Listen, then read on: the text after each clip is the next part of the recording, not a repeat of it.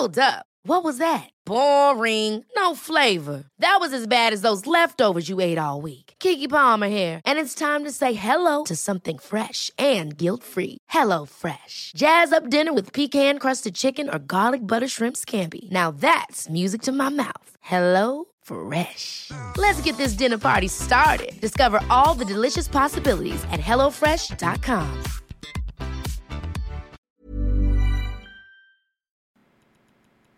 Hey, this thing on? This thing work? Hello? Steve, you there? I, I am. Are you? I'm here, man. We are back. Back from Dougie's back from vacation. Vaca- What's I- going on? I need another vacation. I'm whipped. I don't know about too, you. man. I've been flying for about three days, I think. But uh, that's. Hey, did anything happen while we were gone? Uh, I don't think so. I think we can end the podcast now. Okay, good. Because we've got a ton to talk about. My goodness, when you, you try to go away for a week and, and then the world falls apart. Oui, oui. We got lots to talk about. Yes, indeed. We we uh, save play and all that. The Rays, uh, of course, today, and as a matter of fact, will explain their desire to explore playing half their games in Montreal. What's behind this proposal? We'll give you our thoughts on the Rays becoming the Canadian Snowbirds. And the Rays were swept by the Yankees on the field. They split their series in Oakland. Their road trip resumes in Minnesota tonight with Blake Snell. What happened to him, by the way? Last time he was on the bump, he, had what one third inning, six run blowout performance against the Yankees. He's going to have to rebound from that. Let's see what else went down. The Bolts traded J.T. Miller, so he ends his Lightning career with an 18 game scoreless streak. But that got a lot of news, of course. And then they had a draft. They got some new players while we were gone, and their prospect camp begins today, as a matter of fact, in Brandon. And I watched the U.S. Women's World Cup team advance yesterday with a nervy two to one win over Spain on two penalty kicks by Megan Rapinoe. Uh, that was interesting. A lot of fun there. We've got all that. My comments about some of your comments on Gerald McCoy's appearance on Fox on this catch up from vacation edition of Sports Day Tampa Bay. I'm Rick Stroud of the Tampa Bay Times, along with producer Steve Versnick. Hey, do you want to be a millionaire? Well, for 30 years, Howard and Sue Million have brought the cool comfort of air conditioning to the entire Tampa Bay area, making thousands of residents millionaires with their quality products and service. Now, Millionaire is currently offering 0% interest for 72 months on qualifying equipment. Give these people a call at 727 862 2100 to take advantage of this great offer on a brand new quality Trane air conditioning unit or to schedule service or maintenance. Call 727 862 2100 today. Trust the masters of comfort, Millionaire. Okay, Steve, I don't know what time zone this is. I don't know what day this is. I, I left on a Saturday in Hawaii. I got back late Sunday evening. Um, I'm six hours behind or ahead, or however you want to say that. So I'm going to try to gut through this. Well, I, man, I was oh, in man. Western Canada and Seattle as well. So I was Yeah, up for the were- Mm-hmm. N- you were- NHL draft in Vancouver on Friday and Saturday. So I had the same uh, flight and time Jet zone lag. changes back. Yeah. Yeah, it's it's a, it's a long way to go, but it was good to get away. Hey, our thanks to uh, to Dave Wills, to Clyde Christensen, uh, to Diana Nearhos. Uh, we had, of course, uh, even though we were on vacation, I hope you enjoyed those interviews and those podcasts while we were away. I thought they were all were all great interviews, um, and a lot of information there. Uh, of course, it was fun going to Dave's dugout. Me and you hung out there one evening. it was quite the experience. Dave's Dave's just a great storyteller and of course very uh, insightful about the Rays and um, and then and then you know Clyde Christensen, who had had a chance to listen to him, um, really gave some insights uh, to what it was like joining Tony Dungy's staff back in '96. He's seen this thing turn around and go from worst to first before. He knows what it takes. He's also been around some pretty good quarterbacks. Guy named Peyton Manning, for example. Uh, and he talked about, uh, you know, Jameis Winston in a way I've not heard many coaches speak about him. Uh, um, you know, both on the field and off. Uh, just a fresh pair of eyes from Clyde Christensen, uh, who is, you know, very faith-based guy, um, all-pro dads and all that sort of thing, and and just uh, you know has has a different feel maybe for for Jameis than than people that have been around him for the last four or five years. So if you haven't had a chance to listen to those podcasts, along with Diana Nearhos talking about you know the Lightning's off season. Uh, one of the things we mentioned as a possibility was JT Miller. Of course, they're trying to clear some salary cap room. They did that uh, by trading him. So um, that's maybe the first of many steps, I guess, this off season.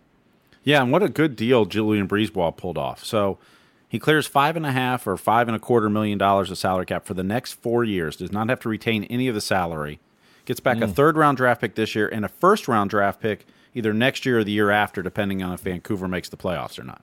Crazy, yeah, crazy good deal to get a first rounder involved with all that, and uh, just the salary cap alone is going to help them. And of course, Miller uh, was a good player for the Lightning. Didn't Mm-hmm. score down the stretch of, of his his games here, but um, was somebody that they certainly uh, I thought you know took full advantage of, and and um, Well, and So, this yeah, wasn't a knock on JT Miller at all. I mean, this is No. This is about uh, seeing where your salary cap is, knowing you still got to sign Brayden Point, and you got to you still you're probably short a defenseman or two on this team as well. So you've got to clear Mm-hmm. some salary cap space. You've got to trade something to get something, and, and and one of the assets they got back was salary cap relief. You know, if you look at you know, what Toronto had to do, they traded Patrick Marleau to the Hurricanes, and they had to give up a number one pick to do that, to clear that That's cap right. space. Now, JT Miller's a younger player with more upside uh, on his career, where Patrick Marleau's on the downside of his career at this point. So that's part of the reason too. But you know, a good move by Julien BriseBois. Not that you wanted to get rid of JT Miller, but he was one of the ones with a mid-range cap number at just over five million dollars, and he did not have a no move or no trade clause like some of the players like Tyler Johnson and Ondrej Palat and others have at this point. So That's right.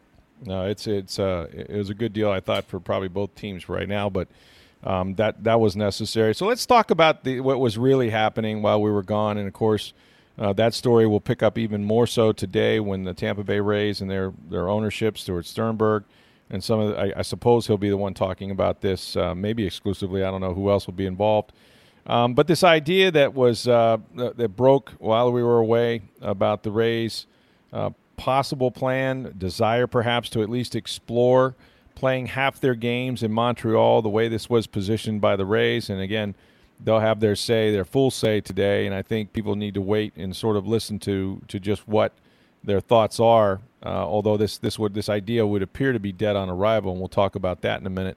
Um, but to you know to, to try to play other half their games in, Montreal, um, it was it was stunning. It was clumsy the way it was rolled out. You know, I think uh, it kind of broke maybe through Major League Baseball sources more than the Rays, and you know that's because the baseball gave sort of their permission at least to explore this idea of playing in two cities, and that that was the way it was sort of positioned that uh, the first part of the season, first half of the season, perhaps be played in Tampa Bay, and then the team would then move to Montreal, and that leaves just all kinds of questions. Not the least of which is, are you building a new stadium, and if so, what? How? How in the world would this make this even uh, more appetizing to anyone in Tampa Bay to want to build a Rays a stadium if they're only going to be here half the season? And what about Montreal? If you can't build one, would you need to build two? And and I think you know we we've talked about this during the, the whole you know stadium debates, and we've we've you know chronicled, obviously discussed uh, their you know desire to move to Tampa and the, the three years they had during those negotiations, and that broke down, and the plan in Ybor City, and all those things. But one thing we've said, Steve, uh, consistently is is that you know in the stadium business you need leverage, right? Um, I've always found that to be the case. I mean, it's how, frankly, how you know Tampa Bay helped build stadiums throughout Major League Baseball. In in you know the new Comiskey Park uh, in Chicago, for example, the Giants Stadium, uh, the Minnesota Twins. There were a lot of teams, Seattle, involved with flirtations after you know the Tropicana Field, uh, or at that time the Thunderdome was built in St. Petersburg back in 1995, I think it was, and, and you know housed uh, multi sports, including the Lightning and others. But it sat there as leverage, and it, was leverage for the Bucs when the city of Baltimore uh, decided and uh, approved financing to to build a stadium in that city in hopes of you know returning an NFL team there, and that was quite frankly the Glazers' leverage that they would move to Baltimore. Now it turned out Art Modell beat them to it, uh, and that's that's another story. But it was all part of the of the stadium game, and and I don't know how serious they are. We'll find out more about Sternberg. I mean, it's been positioned that this is a way. Uh, to continue to, to to try to make it viable here in the Tampa Bay market, but there's so many things wrong with this, Steve, that, that I think, you know, it, it, it goes, as John Romano said, from collaborative to combative. You know what I mean? And, and you know, it's, it's almost, it's almost like there's two things you take away from this. And, and, you know, John, John mentioned this too, but I mean, one is that, you know, they're they're willing to move. I think the biggest one. Let's just leave it at one. The biggest one thing is is that you have to take seriously that they're willing to move. They are looking uh, and and and and planning to to not stay here unless they can find a solution. And um, forgetting about where it might be, and, and you know, for the minute, Montreal certainly is a, is a city that had baseball with the Expos that would like to get it back there, and so you know there are other markets, I'm sure, other cities in this country, you know, Las Vegas, Charlotte, Nashville, whatever, um, that would probably want to be in the baseball game too if they could be. Um, but I think you have to at least take for a moment seriously that um, that they've they've kind of reached wits end here and, and, and are looking for a way out or for a way to make this work that's that's non conventional. And so, um, you know, it's uh, it's shocking. It's I don't think I don't think it could work uh, playing half a season in, in another city. You know, there was a time when the Expos were going to move. They played some of their games in Puerto Rico. Um, it was a prelude to relocation. So I, think you know we all deserve to give uh, Sternberg a chance to explain this and what the thinking behind it and just exactly what his intentions are. Um, but a two stadium solution, Steve, I, I don't think is is really viable. Well, my first question, and, and I don't know if we'll get the answer to this tomorrow or, or you know a full answer is have the Rays decided that a full season of baseball can't work in this market? Or is this just looking at options? Has a decision been made by the organization that it cannot work here for 81 games? And I, I don't know if they, they have an answer to that. They may not have that answer yet. But, you know, as you said, stadium debates are all about leverage. Mm-hmm. This is a way for them to get leverage. Now, whether it's a serious proposal that they're thinking of, and, and they may not have all the details yet, as, you know, if they've just got permission to explore this at this point, how far down the road are they with anyone? And, and what's Montreal willing to do for a half season compared to a full season, et cetera.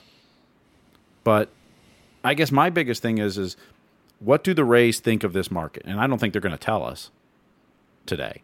But that's where you know my first thought is is do, do they believe it cannot work here or is this just we're looking at all options, which is what they should be doing. This is an option most people never thought of or wouldn't consider because it is pretty far outside the box. But is this is this just exploring, or are they already down the road where they don't think it can work here? Well, I, I, I don't know. They're definitely down the road, and I think you know it's been 14 years since he's owned the team. I think mm-hmm. uh, you know this is really him saying he's he's not above moving the team. I mean, I think this is the first evidence that you know you, you, know, and in some ways, as, as John Romano wrote, you know, you, you, can't, you really can't blame Sternberg. I mean, we've seen them being a disappointment in this market in terms of attendance. It doesn't seem to matter if they win or they lose.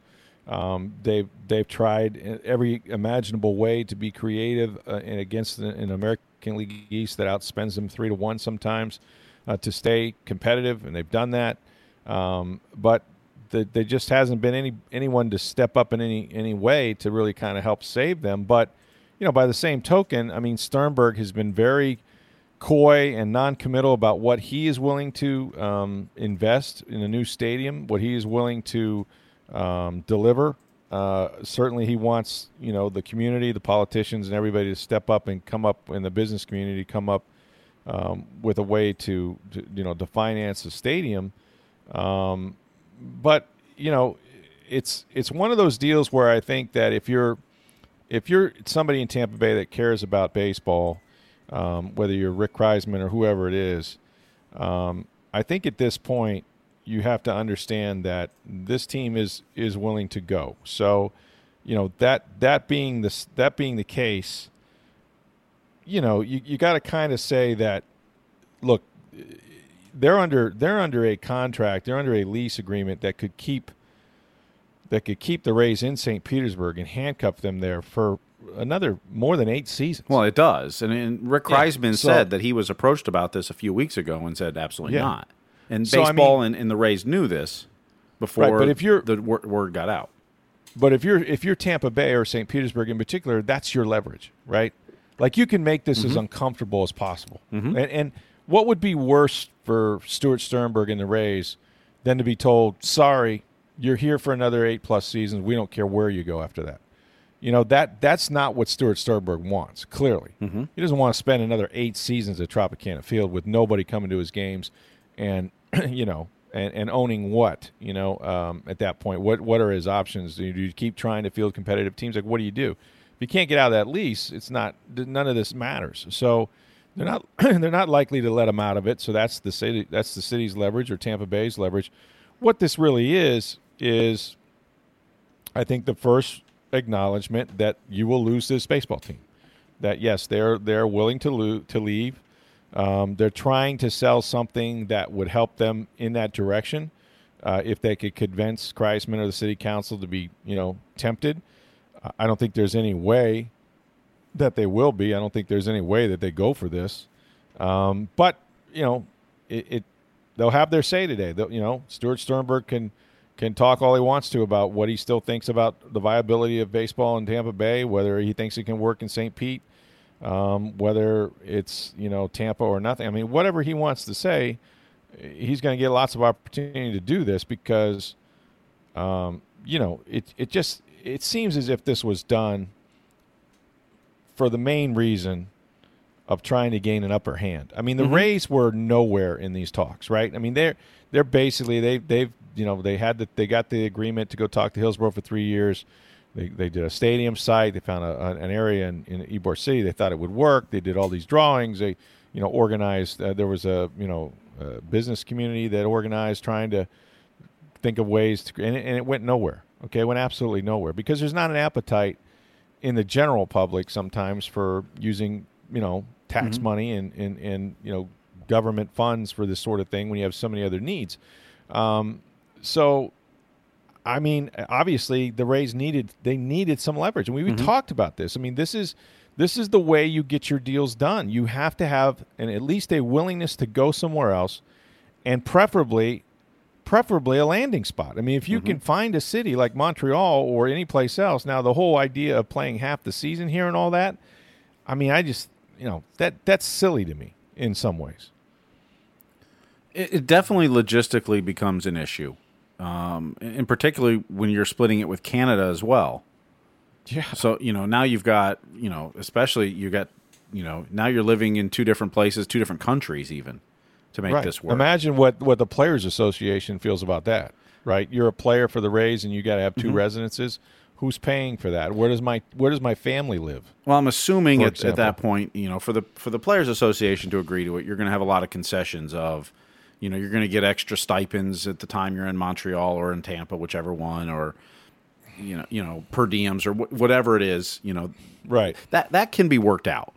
Well, um, but but from a from a free agent standpoint, if I you know if I have a family, they can mm-hmm. only go to school in one city. That's right? true. So that's true. Um, you know, at least at least for August through June, they're going to have to live someplace, and, mm-hmm. and and I play on the road half the time anyway. But then if I'm playing half my games in Montreal after June, you know, 30th or whatever, yep. um, you know, maybe my kids are out of school and they can join me at a temporary residence, but it just seems so clunky until then they're going back to school in September, but I'm still in Montreal till October. I mean, this, you know, it's, it's not very tenable for, for families and for professional mm-hmm. athletes who already spend a good amount of time and sacrifice time away from their family. Yep. So I, you know, there's a lot of logistic issues, obviously. The the thing I took away the two things was one, have the Rays determined that baseball can't work in this market? And I, I, I don't believe they have that answer yet.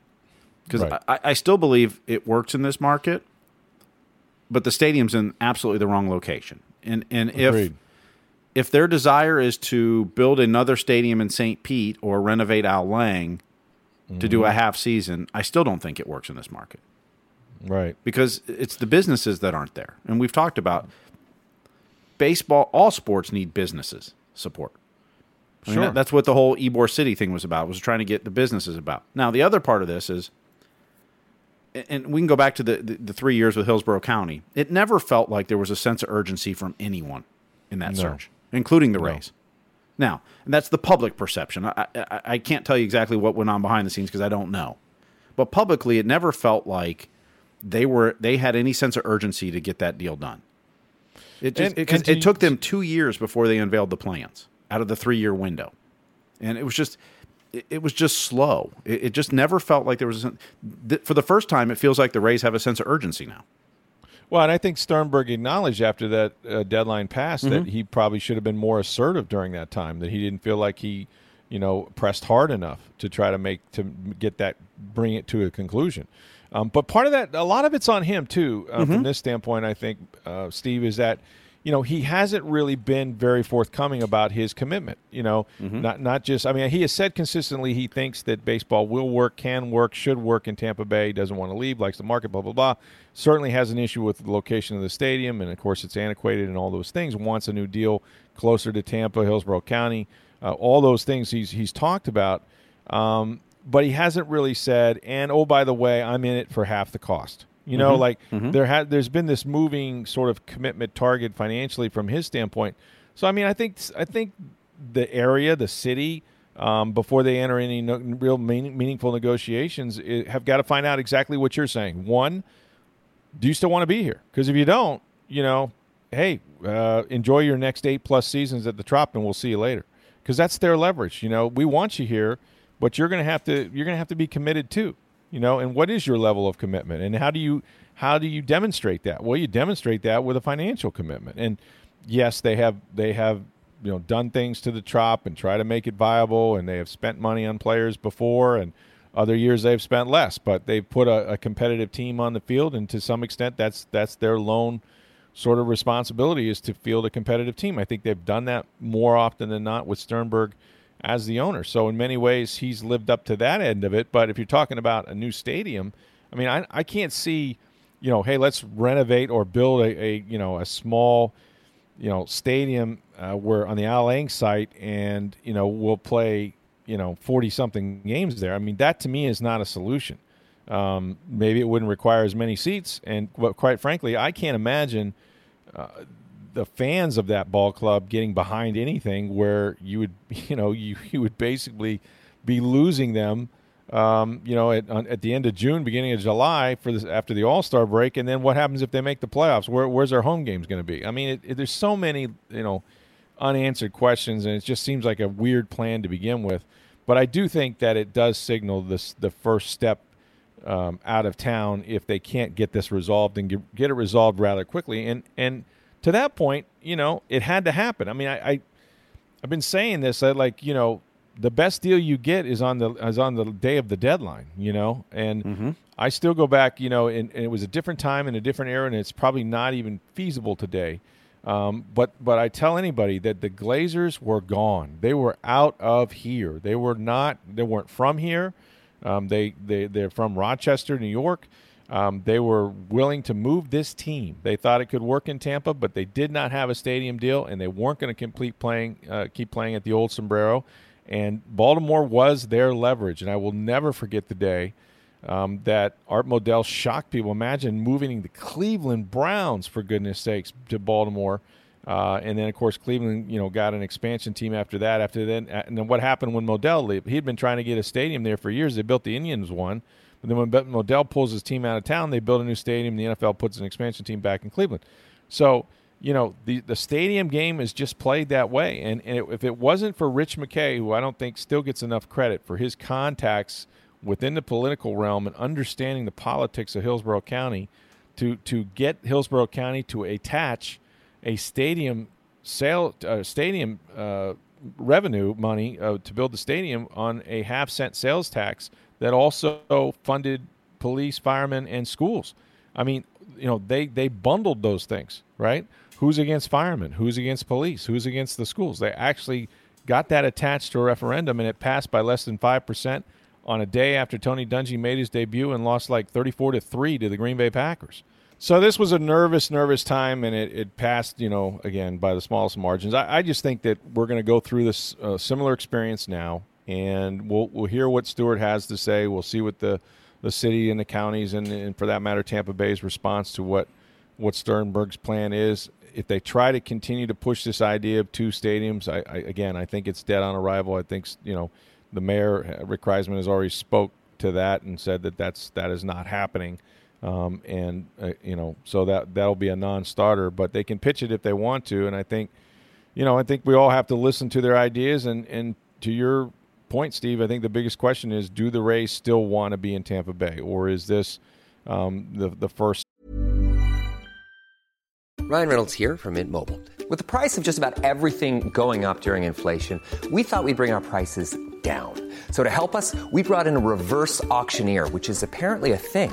Mint Mobile unlimited premium wireless. Ready to get 30, 30, bit to get 30, bit to get 20, 20, 20, bit to get 20, 20, bit to get 15, 15, 15, 15 just 15 bucks a month. So, Give it a try at mintmobile.com slash switch.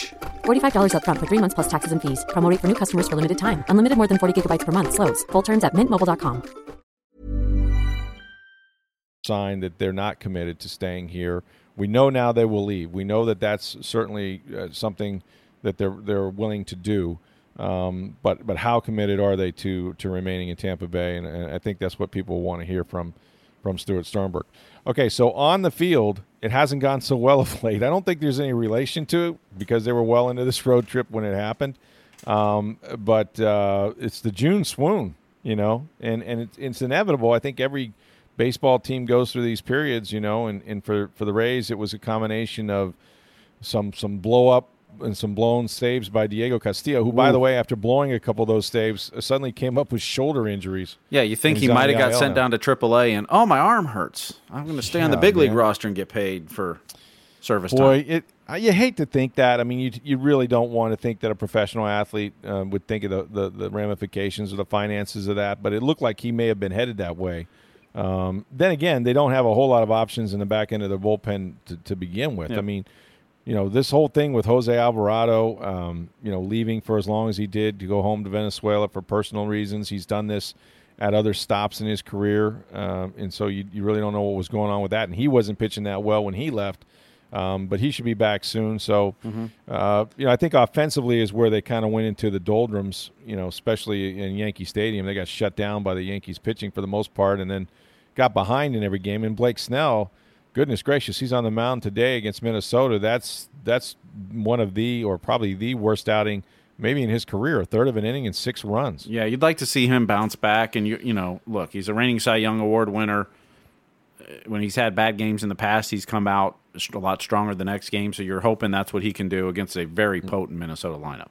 Yeah, it's going to be a tough tough treading up there in Minnesota, and they've got. Uh, you know, they got Charlie Morton on the mound against Jake Odorizzi the next day, so that game will take about an hour and ten minutes. Um, those guys both throw strikes, so uh, you know it's been a been a tough road trip for the Rays. They've, uh, I think, yesterday was the first time in nine game nine nine games that they actually gained ground In nine days, yeah. on the Yankees in, in nine days on the Yankees and the Red Sox.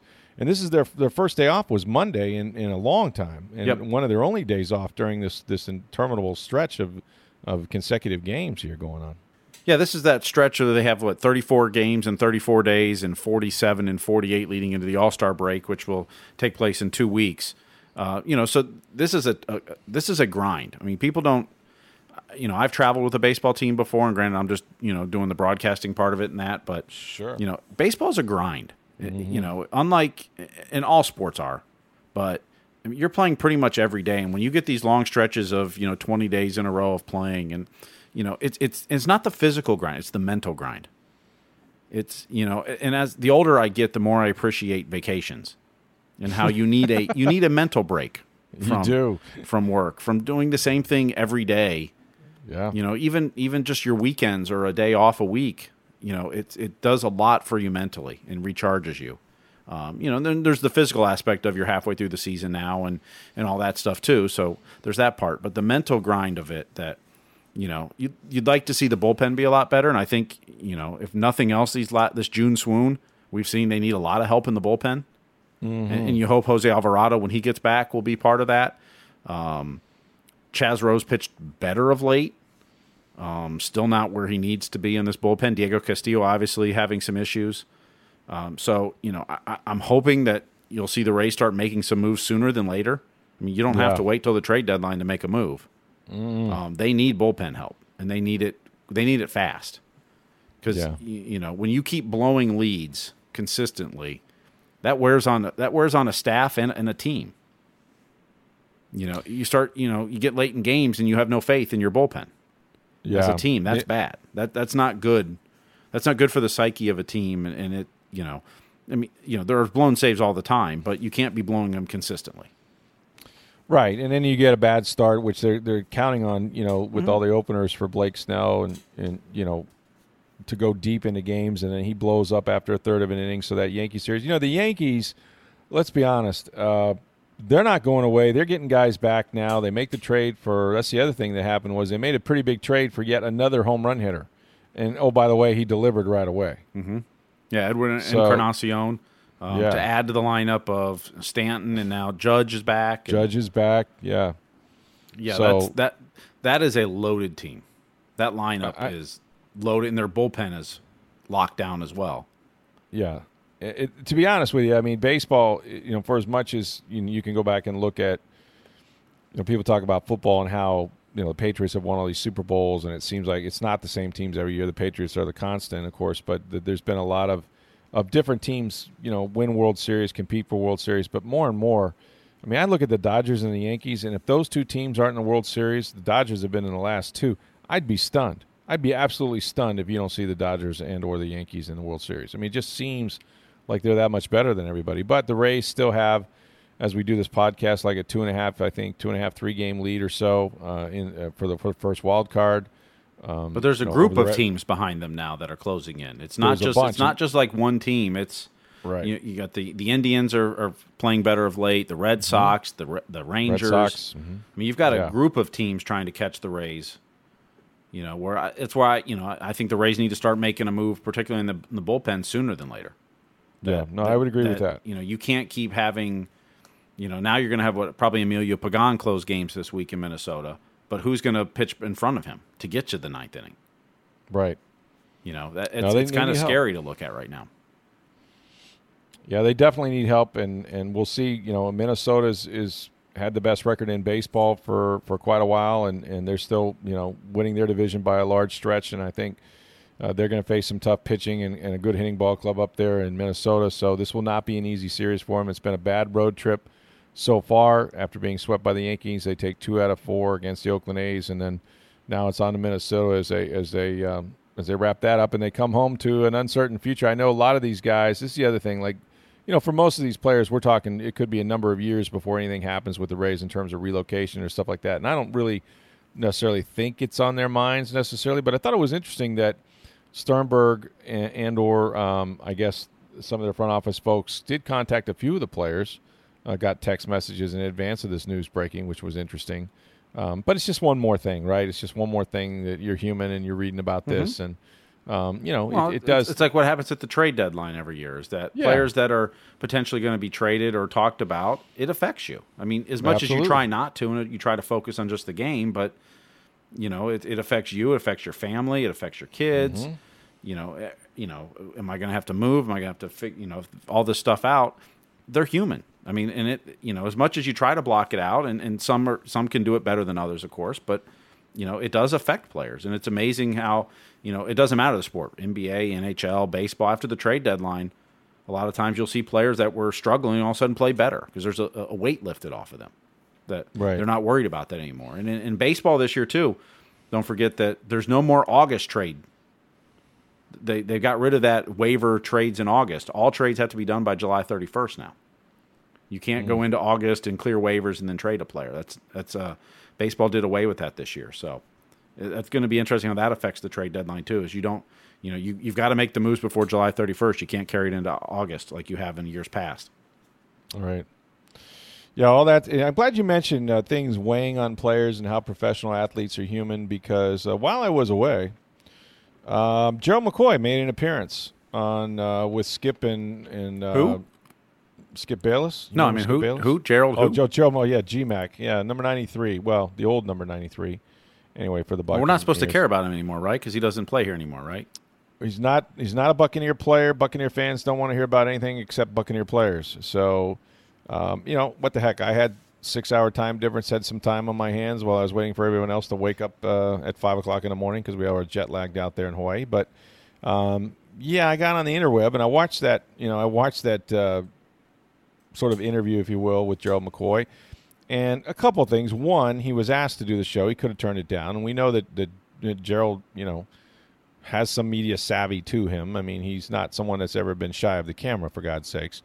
I don't think there's anything wrong with that. As a journalist, I like guys that speak their mind when they eventually do and they say something, as opposed to spitting out a bunch of meaningless cliches, which apparently fans prefer, or some fans seem to.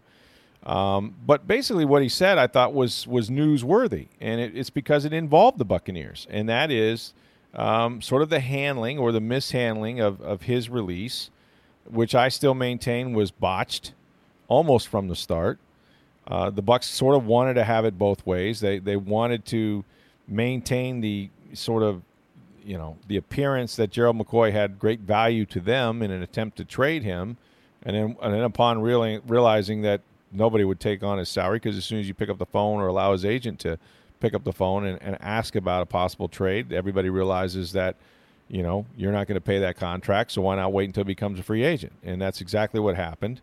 Um, but but one of the revelations that I thought was new, newsworthy because if I'm a free agent, and and I don't mean Ndamukong Suh, who you know apparently I don't know how many teams contacted him, but you know at this point in his career, we've talked about it. He's you know give me a check, I will play for you type guy. Um, I, I, think that it, it affects you know how you how you treat your players. You know, said signals to your to your guys on your current team that could become free agents that are deciding whether to re-sign deals with you or or to move on someplace else. Um, and you know, the idea that the Buccaneer coaches um, or Jason Licht, for that in particular, would not pick up a phone and call Gerald McCoy directly at some point. I know he was talking to his agent Ben Dogra, and a lot of times it's better to involve the agent than the player. Um, but we know the rhetoric that came from Bruce Arians, who who really, you know, aside from walking in the building and, and Gerald being there working out that day and shaking hands with him, had no interaction with Gerald McCoy. He's never coached McCoy. He doesn't know really what his value to the team was beyond what he sees on tape. And if he didn't like what was on tape, that's fine. That happens. This is pro football.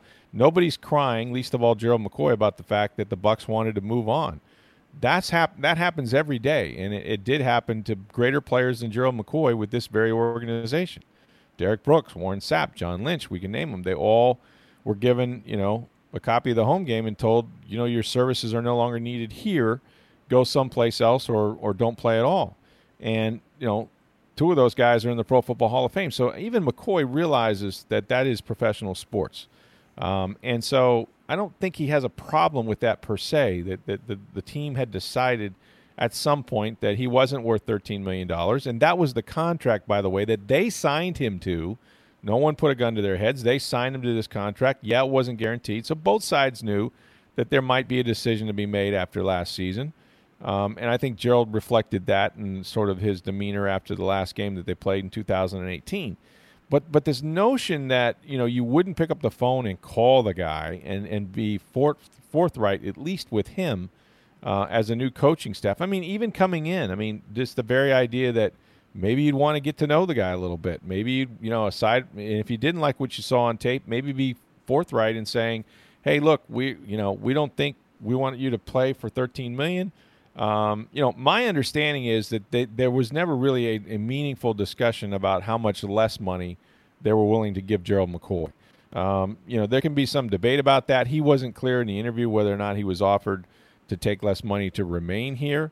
But I do know this that if you're a player who spent nine seasons in one organization and they have not really, let's be honest, they haven't put a great team around Gerald McCoy. I know everybody thinks that number 93 is the reason why they lost you know, for the last 11 years, but he was only on the team nine of those. And so, you know, nobody on his defensive line ever made a Pro Bowl while he was here. And, and, and you know, they've had five coaches and, you know, eight defensive coordinators and 15 or so defensive line coaches. And so all that impacts you as a professional athlete. So if you came to me and said, hey, um, we're not going to honor the contract we signed you to but would you take less money thereby becoming a free agent? Well, if I'm going to be a free agent, I'm going to look at everything. I'm going to look at all teams. Why would you know? Unless I just want to finish my career here for some nostalgic reason, my family. That's that's certainly a consideration. But you know, Gerald McCoy gave them nine seasons. Maybe he you know he didn't feel the love or felt like Arians was very committed to him. Um, maybe he didn't feel like he was a great fit for the defense. I mean, hell, they didn't have a chance to talk to the man. He, he talked to Todd Bowles one time. Again, another you know sort of uh, meaning in, in, in at one buck place, but there was never any like, you know, here's here's how we think you will fit. Here's what we've done with players like you in the past that moved to a three four.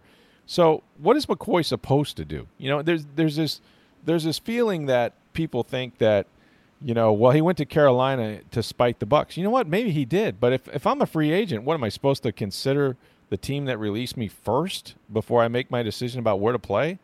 I mean, is the NFC South off limits because that would be too personal? I mean, it's ridiculous.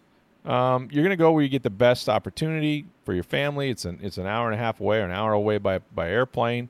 It's in the NFC South, of the division he's familiar with. Maybe he thinks they can win. Maybe he thinks Cam Newton, um, who's been in the playoffs for the last six years, who went to a Super Bowl uh, three or four years ago. Maybe he believes in that team and Ron Rivera more than he does Cleveland, the Cleveland Browns, or even the Baltimore Ravens, or what other other opportunities that he had. So, you know, this was not done despite anybody, but I think.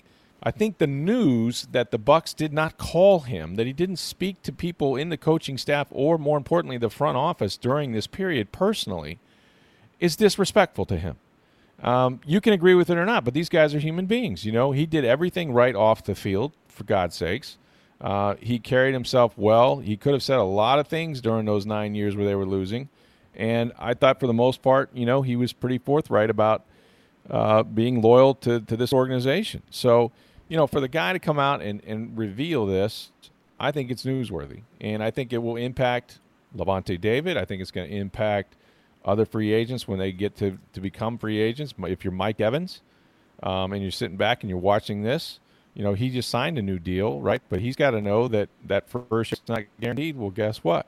Um, you know, if, if you're a guy that's going to be up for a new deal soon, you have to you have to think about you're watching all this. So, you know, I'm going to comment on it, and I, I am on record because I, I don't believe it was handled very well. I thought Gerald's, you know, appearance, while you know some Buck fans obviously thought it was whining and crying, he was just to me he was being honest. He was revealing something we didn't know and I don't think it reflects well on the Bucs necessarily, but they have moved on, and Ndamukong Suh is their defensive tackle, and we are going to be talking and writing exclusively about 2019 in a very short time when they start training camp on what July 25th. Yeah, a week, um, a month but, from today.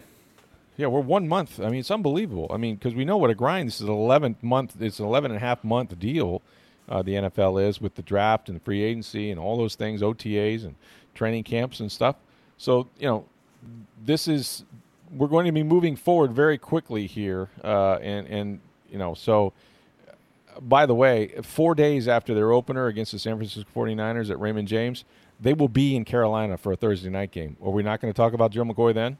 I just want to make sure that some of the trolls and people on Twitter uh, are okay with the notion uh, that maybe that week at least Joe McCoy might be in the news. Okay, because I think he's going to look forward to playing his former team, and I think Suh will look forward to uh, being on the Bucs defense during that particular game as well, and seeing what he can do against Cam Newton. So there's a lot of storylines, and that's that's what makes the NFL, you know, so exciting and, and the fans so interested in it is because they can't get enough of this in the off season. So we're going to give it to them.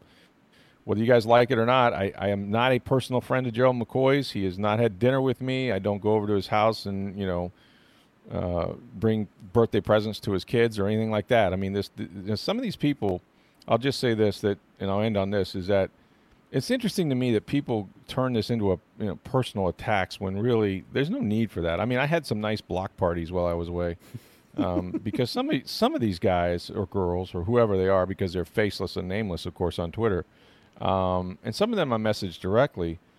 I just don't understand. You know, this is a job that I do and have done for more than twenty something years, and so, you know, to to to take it personal. I, am all. I'm also. Uh, I, I lied. I'll end on this. I'm also amazed how one player, one player out of 22 on the field and hundreds and hundreds over the last 11 years, if not thousand, um, gets the blame or shoulders so much of this criticism when no one points the finger at the ownership. You know, they're the ones that hired these coaches. They're the ones that have fired these coaches, and they're the constant for 11 seasons of no playoffs, zero. Okay? And you still have, you know, plenty of people over there that have been associated with many, many of these losing seasons. But but it's always, you know, it's always the player who sort of who sort of bears the brunt of this, but people give a hall pass to the organization. I've never quite understood that. But that's it. I'm off my soapbox. I just wanted to, you know, people to hear it since they were having a lot of fun on Twitter and going back and forth. But uh, I don't have any Joe McCoy stories planned until maybe the first week of the regular season uh, after they play San Francisco. We'll see what happens after that. But that was also interesting on vacation. Okay, the final thing, uh, Steve, did you catch any of this Women's World Cup game against Spain? I did, and the U.S. has been dominating in the group stage. They outscored their opponents like 19 nothing in the group stage of the tournament, and then they're playing Spain, who they are significantly uh, more better than, at least talent wise and rankings wise. And boy, did they struggle. They did struggle, although I give Spain some credit. I mean, uh, I thought Spain got away with a, a, a number of penalties. They could have blown the whistle and thrown a lot more yellow cards up. Uh, they were more, they were physical.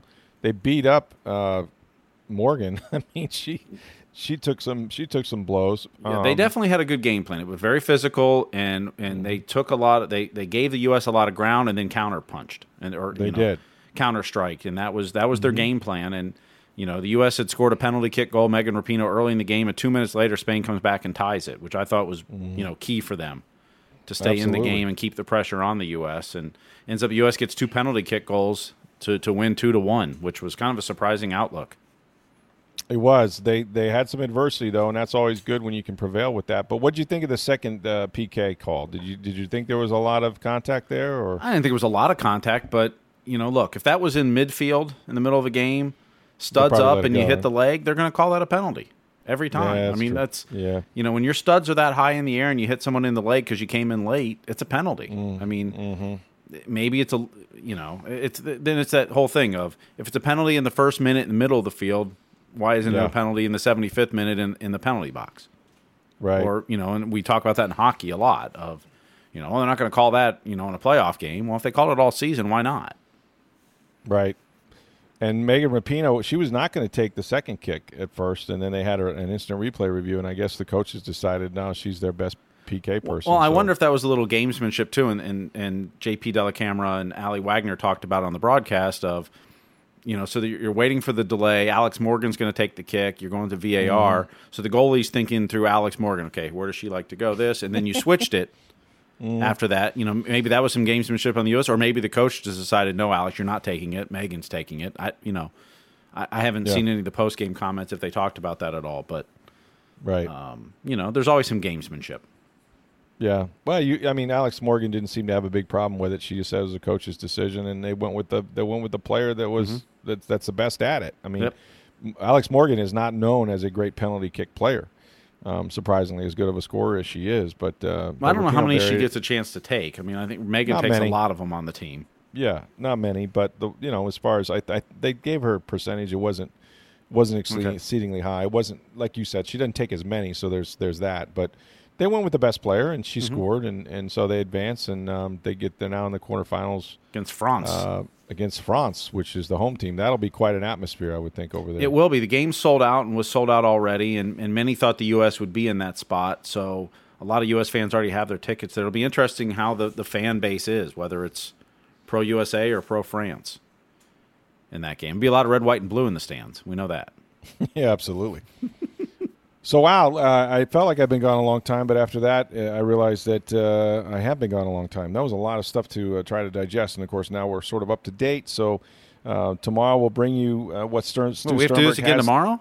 We don't get on Yeah, the we have- vacation yet. No, man, it's every day. We will be going soon, though. Um, we'll have another vacation planned. I take a lot of vacation because I get Yeah. a lot of vacation. But yeah, we're going to go away Next one will be shorter. out- Around the Fourth of July, Yeah. we'll be gone for a couple days. a couple days. Yeah, well, but we'll have plenty of shows for you during that time. And, and again, my thanks to Dave Wills and uh, of course Diana Nearhos and Clyde Christensen for uh, for providing those that content while we were away. I thought it was very good. So Sternberg will talk today at one o'clock. We'll bring you what he has to say. We'll discuss that on tomorrow's podcast.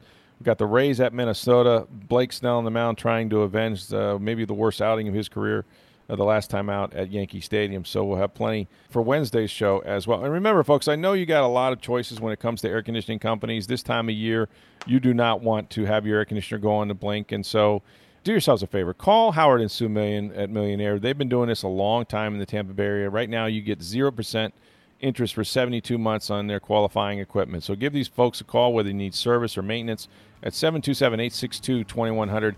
Do that today. Trust the masters of comfort, Million Air. Okay, for a no longer vacationing Steve Versnick, I'm Rick Stroud of the Tampa Bay Times. Have a great day, everybody.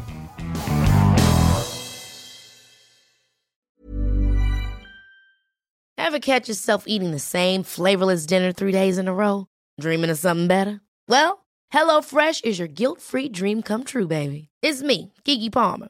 Let's wake up those taste buds with hot, juicy pecan-crusted chicken or garlic butter shrimp scampi. Mm. Hello Fresh. Stop dreaming of all the delicious possibilities and dig in at HelloFresh.com. Let's get this dinner party started.